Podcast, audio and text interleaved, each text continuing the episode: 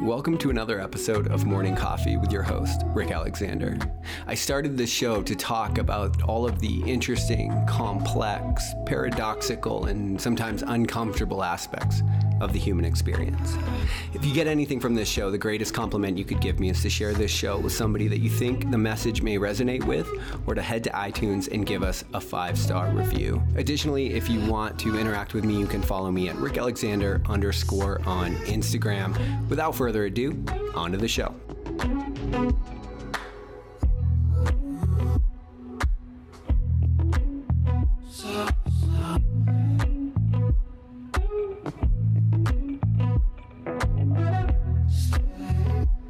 Hey friends, happy Wednesday. Welcome back to Morning Coffee with Rick Alexander. I'm going to kick this off with a quote by Gandhi. He said that when the ego dies, the soul awakes.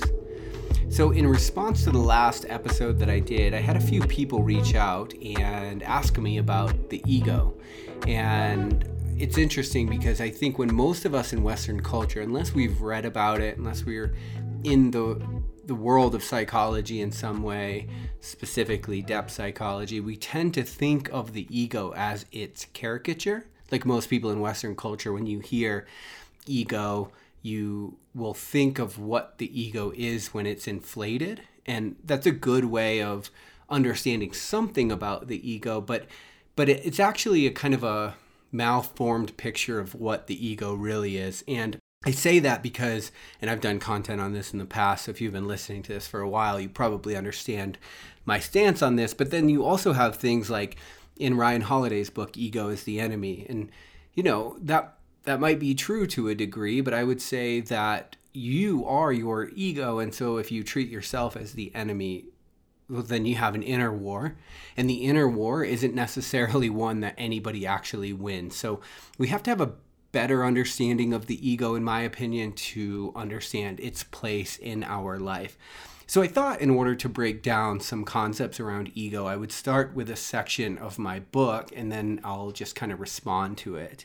So this comes out of chapter four of my latest book, Ambitious Heroes and Heartache, which I will link up in the show notes of this episode. It's available on audio, Kindle, and paperback.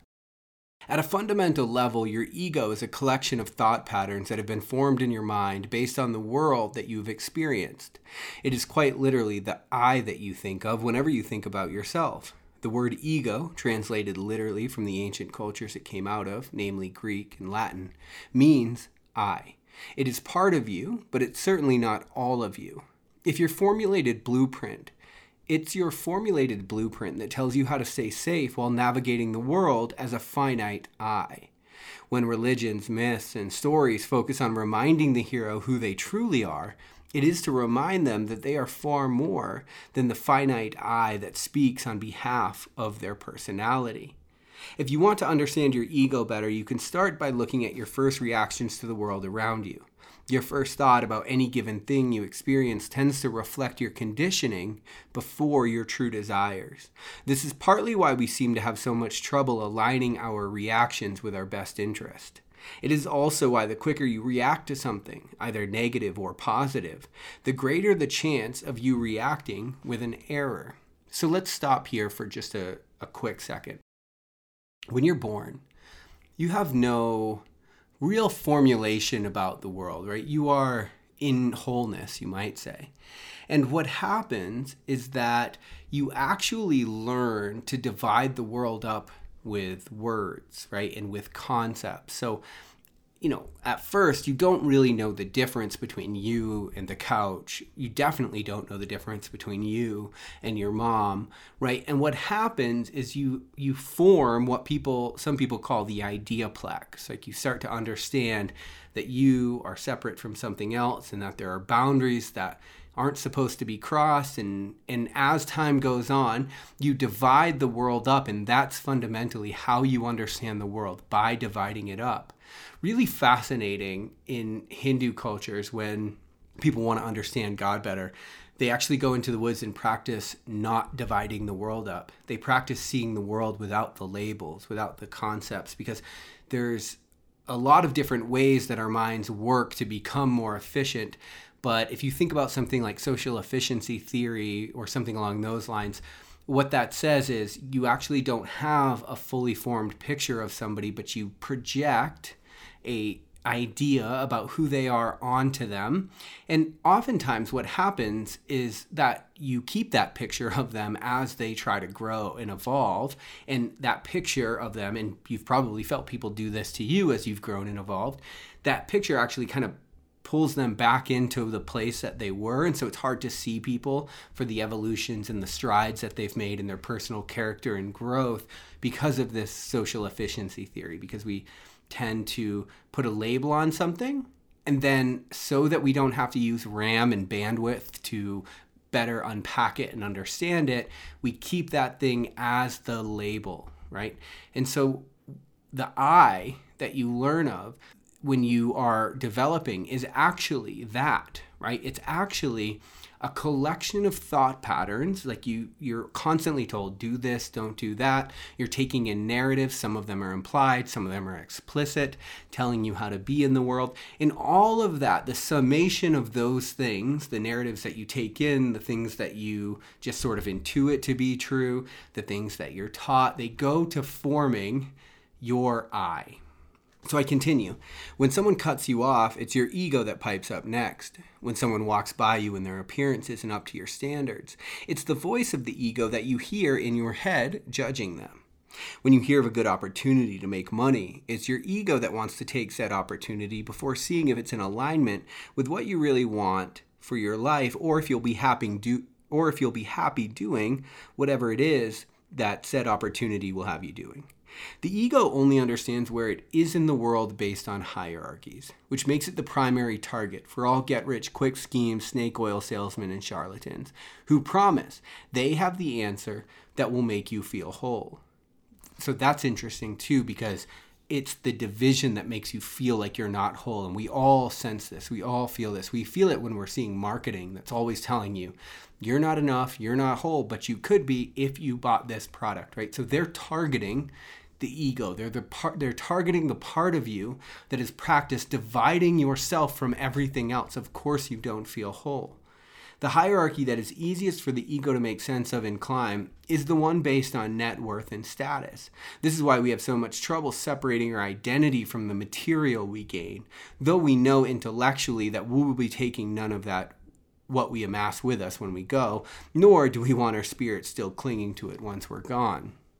So, that's an interesting uh, concept in itself because you know we spend the first half of our life trying to fit in right? This is the ego trying to understand how to be here. It, the ego feels as though its job is to be in charge of your life. And obviously everything i'm saying is making it sound as if the ego is a problem but the ego is you, right? The ego is a manifestation of you on earth. You're not only ego, you're also soul, you're also spirit.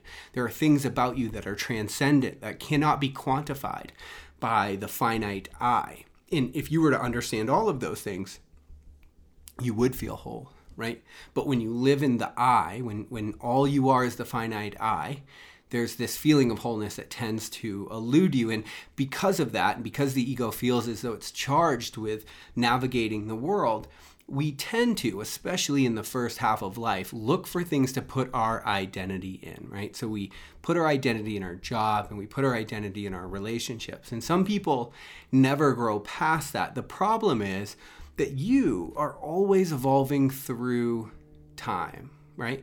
And because you're always evolving through time, if you put your identity in something that's static, that's not evolving, you are going to get pulled away from your identity. There's going to feel like there's an actual split taking place there, right? So part of you will be in this job, and then part of you will know that that's only part of you.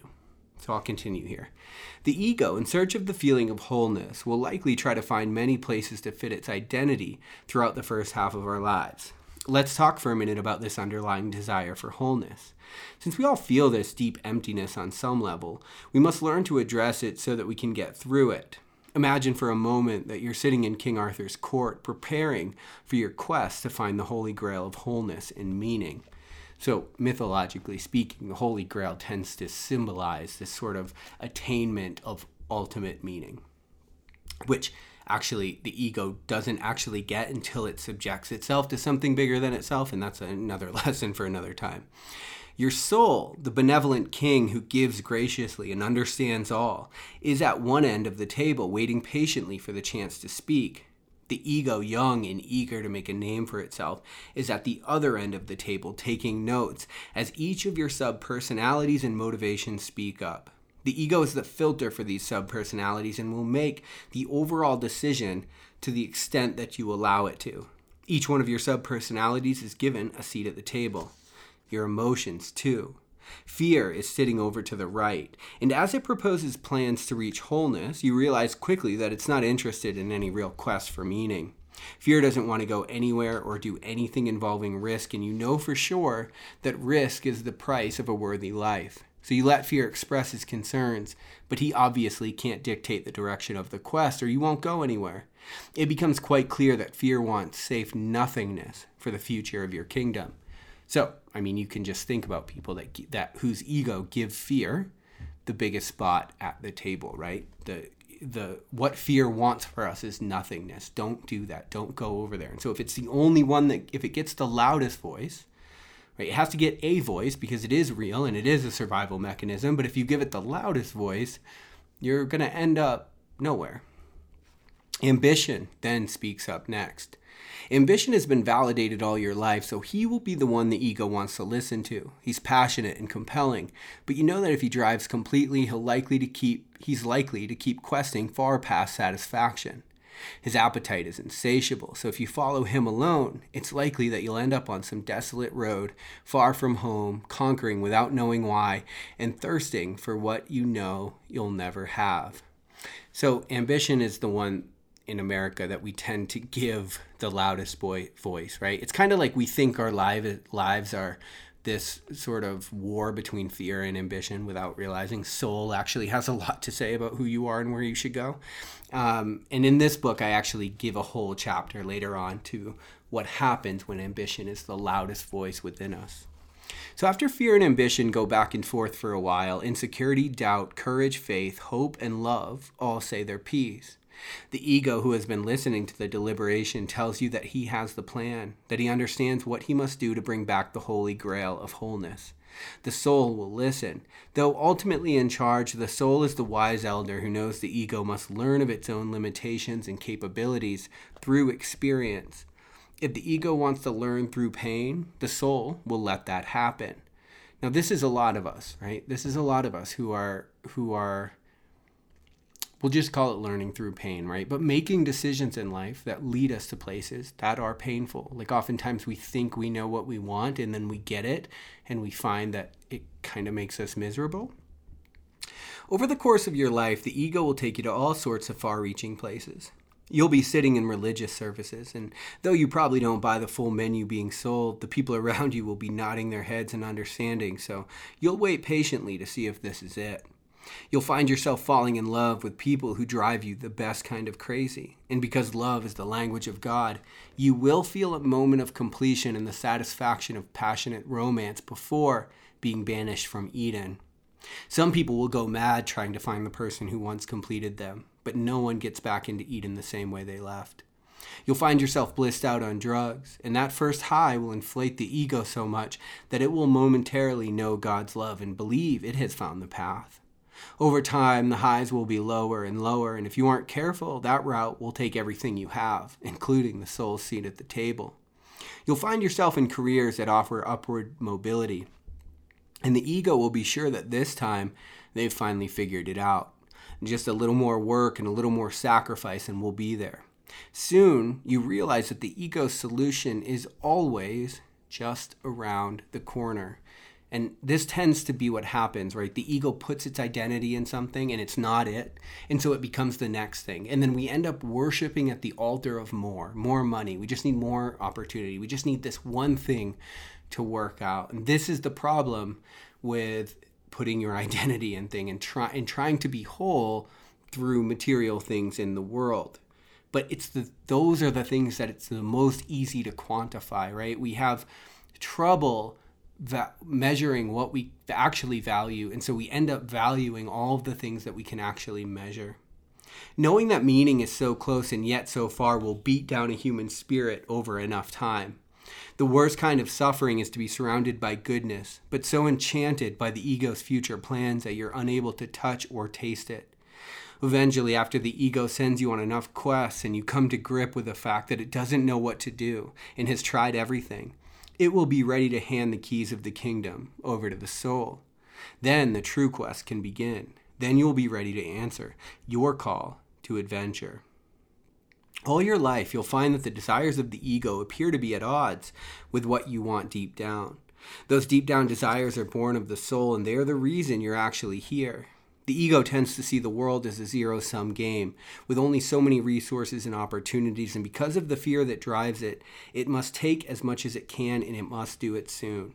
You can always convince yourself into not truly going after what you want deep down because the loudest voice you have is the ego, and it will present lots of compelling evidence for getting what you need right now.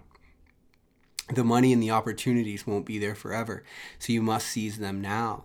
Later, once you're secure, you can do what you really want. This is another great lie of the ego because what's actually true is that money and opportunity will always exist. It's you that will not. And this is where I'm going to end the reading. And I just want to end with a final reflection here to say, as a manifestation of you, the ego is going to end. It is finite, like you are finite.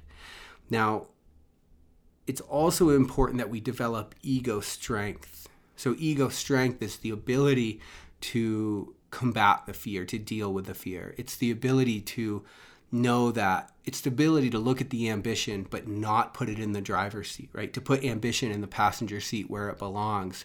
And the way that you build this ego strength is by serving something bigger than yourself right? If the ego serves itself, it tends to cave in on itself. It reduces the entirety of the cosmos to its size. And one of the reasons that we feel so much better when we're part of something bigger than ourselves is because in that moment the ego is serving something bigger than itself and so it feels this this internal expansion what you might call inspiration quite literally right to breathe life into and so the dance that I'm talking about here between ego and soul is actually something really worth considering because you know what got you here might not get you there right? And so you might have patterns of being in the world or you do have patterns of being in the world right? And your ego lives in those patterns. But there comes a time where the ego can't it can't get to wholeness on its own. It has to serve something bigger than itself something like the soul. And so we end up in this place, usually somewhere around midlife, after we've spent all of this time trying to trying to fit in, trying to go after things that the ego can quantify, put its identity in. And it is our rock bottom moments in life usually that strip our ego down enough so that we can rebuild them in a more positive manner. And the idea being that if you can go through an ego death in life, then you don't actually have to fully die, right? But it's the process of death and rebirth that allows us to continue progressing in life, allows us to continue moving forward. And so, what we're talking about when we go through an ego death is that perspective that's based on those patterns, right, has to die. And so, oftentimes, it's the tough things we go through, it's our rock bottom moments that put us in a situation where the ego is stripped of all of the things, all of its self importance, all of the things it puts its identity in. And it's in those moments that we actually are given a rare opportunity, right? Like a kairos, what the Greeks would call kairos, which is a, a rare moment in time where time opens up and opportunity flows through it. And oftentimes, the worst things that, that we think are the worst things turn out to be the best because they create that kairos. They create that opportunity for the ego to rebuild itself in service to something bigger than its previously conceived ideas about how to be in the world. So it, it really is an opportunity, though it's not one that we would often ask for. And this is the hard part, right? Because the ego tends to want to continue down the same road it's been on the whole time. And so it's likely that the ego isn't going to want to let go of anything. And oftentimes it's at these rock bottom moments, it's losing the job, it's losing the relationship, it's realizing that we can't stay in the job because well, because it feels like it's fucking killing us, right? It's making us miserable in some way. It's tearing us apart from the inside out. All of these situations, you could see it as a bit of a grace, right? You could see it as the universe tearing something away from you that isn't going to serve you going forward. And so it's in those moments where we can voluntarily let our old perceived ways of being in the world, our old patterns die in the wreckage of that rock bottom moment or whatever it is we go through. And we have to find something bigger in order to serve. And so this idea has popped up in my content a ton in the last few weeks. So that's interesting, but because it wasn't planned. But just like with the king archetype, right? If the ego never relinquishes the throne, never serves something bigger than itself, if the ego mistakes itself for the king, that's a recipe for disaster. That's ego inflation. And it can't be it it can't be carried out for any amount of time because the ego is finite. The ego is going to die.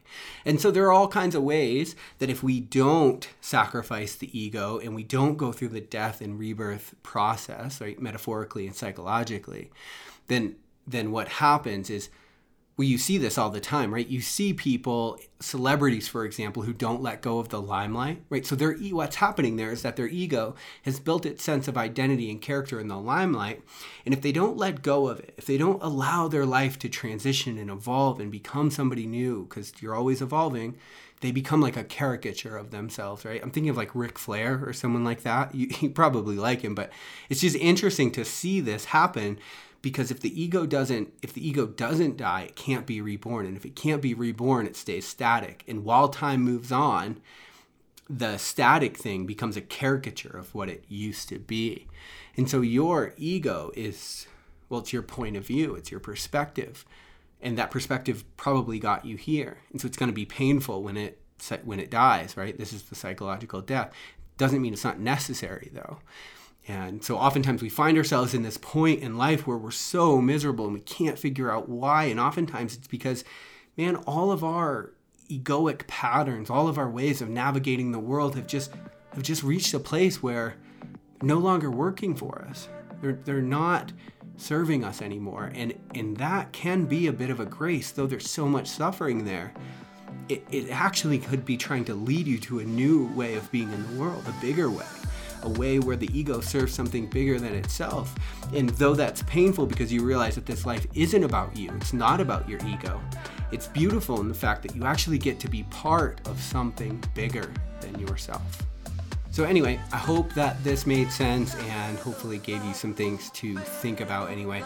As I said, I'll link my book up in the show notes of this episode. I talk about that dynamic quite a bit more in the book, but didn't want this thing to go on forever. I love you guys. Have an amazing day. We'll talk later on Morning Coffee.